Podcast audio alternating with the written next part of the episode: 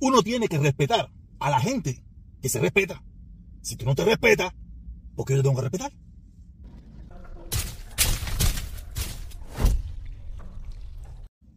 En el día de ayer, yo hice un video donde yo usé una frase que la hizo famosa la dictadura en Cuba, cuando se refería a los, a los cubanos que se iban. Una frase que probablemente no la inventaron ellos, ni nada por el estilo, pero para nosotros los cubanos, quien la hizo famosa fue la dictadura que había en Cuba y, quienes la hicimos famosa fuimos nosotros los cubanos que se la decíamos a otros cubanos.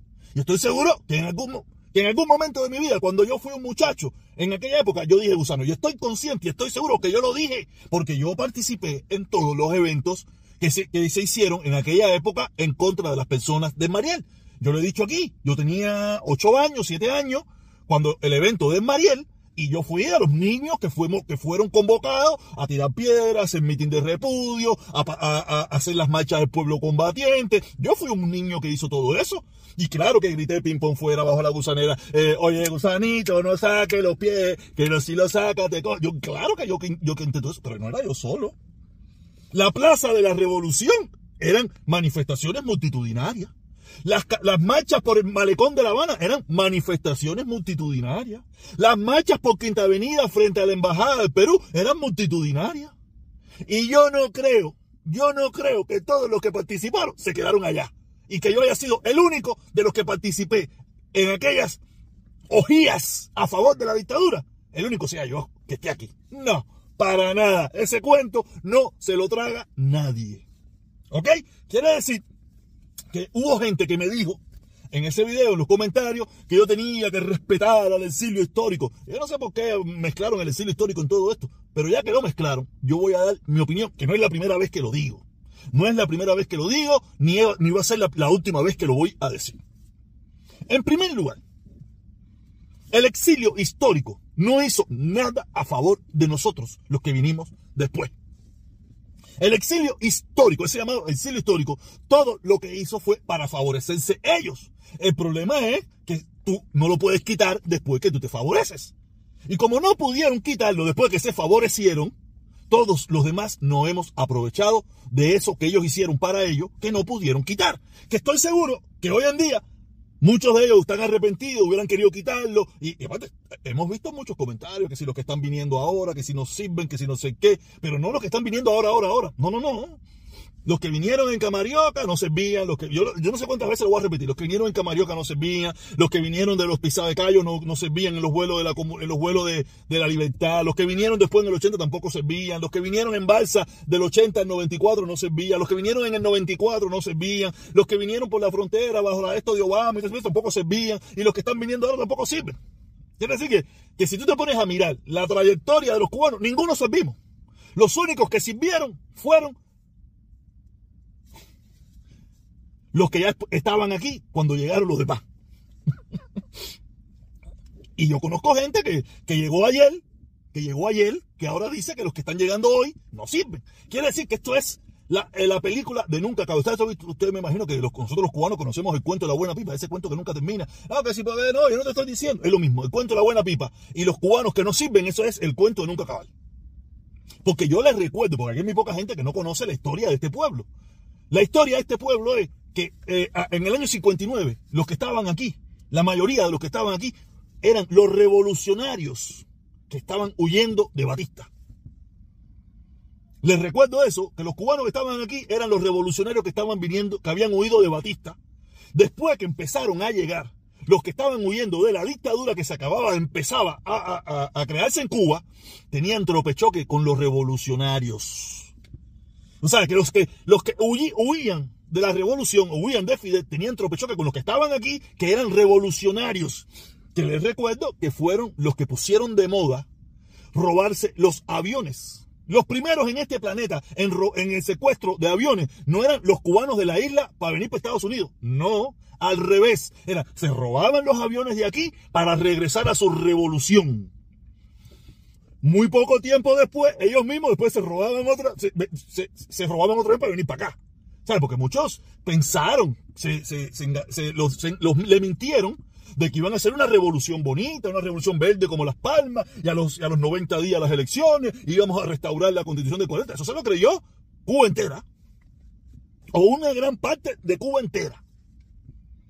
El problema es que aquí hay muy poca gente que se conoce la historia. No es que yo vivía en esa época, no había nacido tampoco, pero me ha gustado leer, me ha gustado informarme, me ha gustado conversar con mucha gente que conoce, que lleva muchos años, que, que sabe la verdadera historia. Y en Miami lo que había aquí eran los revolucionarios, la gente que huyó de Batista como los padres de Marco Rubio, un ejemplo, que huyeron bajo la dictadura de Batista. Y muchos de ellos regresaron. Y muchos de ellos, después que regresaron, al cabo de los dos, tres años que vieron de que fue una mentira, volvieron a virar para atrás. Y ahí vino la ola de todo lo que hemos venido. Y les recuerdo, porque hay mucha gente que no, que no conoce, que en esta ciudad, en esta ciudad de Miami, habían casi medio millón de cubanos indocumentados.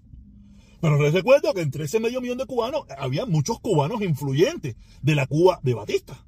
Gente que tenía amistades, relaciones con los políticos norteamericanos y eran gente de dinero pero estaban indocumentados, porque no tenían, tenían visa y tenían muchas cosas, pero eso se acabó, se le venció.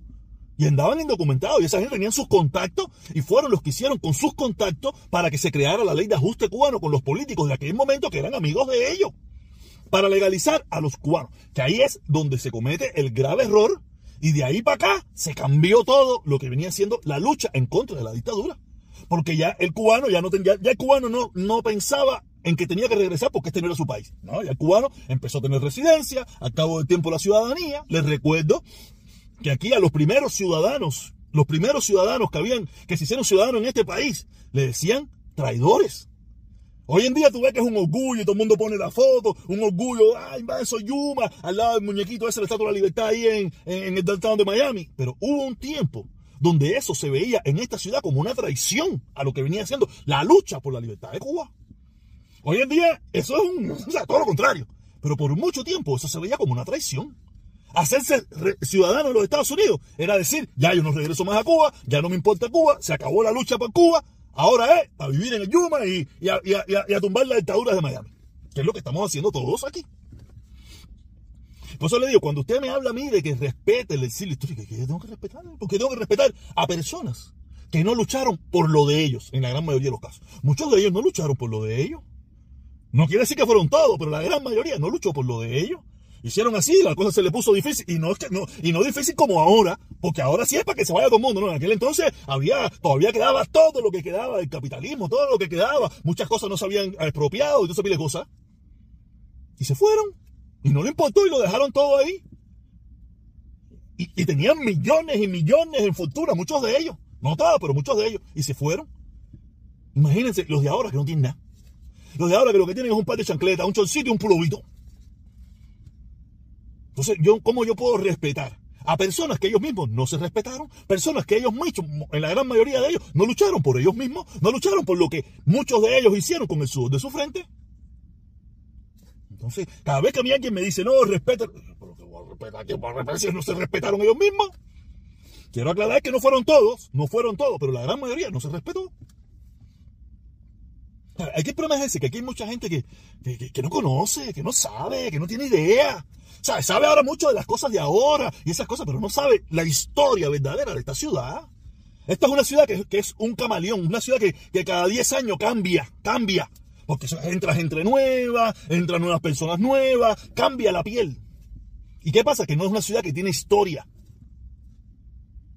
O sea, yo, yo, yo, llegué en una época, aunque yo no llevo tantos, tantos años aquí, pero llegué en una época donde todavía había buenas radios, había, había buenos comunicadores, habían personas que, que, hablaban de las cosas que habían sucedido, había gente que de verdad se, y tú te podías informar, te podías enterar. Hoy en día no, hoy en día lo que tú ves es mm, la banalidad, la bobería, la tontería, lo que te encuentras en la radio, en, en, las redes sociales, no, no hay un verdadero conocimiento, no hay un verdadero, no hay nada. Aquí esto es, o eres, o eres, o estás conmigo o estás contra mí. Es un gran problema que tenemos los cubanos. Por eso fue mi crítica que le hice en el video de ayer, en el comentario mío de ayer, a lo que pasó con la muchacha, la, la muchacha esta de la televisión cubana, que ¿sabes? es una muchacha ahí que pasó mi trabajo igual que todos nosotros. A lo mejor pudo estar ahí, pensaste tú que tenía otra facilidad, pero es mentira. En Cuba, si tú no estás allá arriba, allá arriba, allá arriba, usted está, usted está jodido.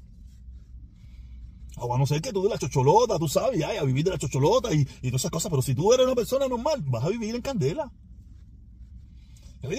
Respétense ustedes mismos y aprendan un poco de historia de esta ciudad, que también jodió, también jodió.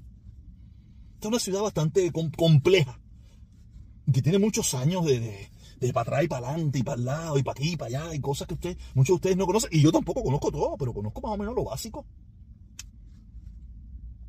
Eso yo, yo doy mi opinión. El que no le guste bien y el que no, también.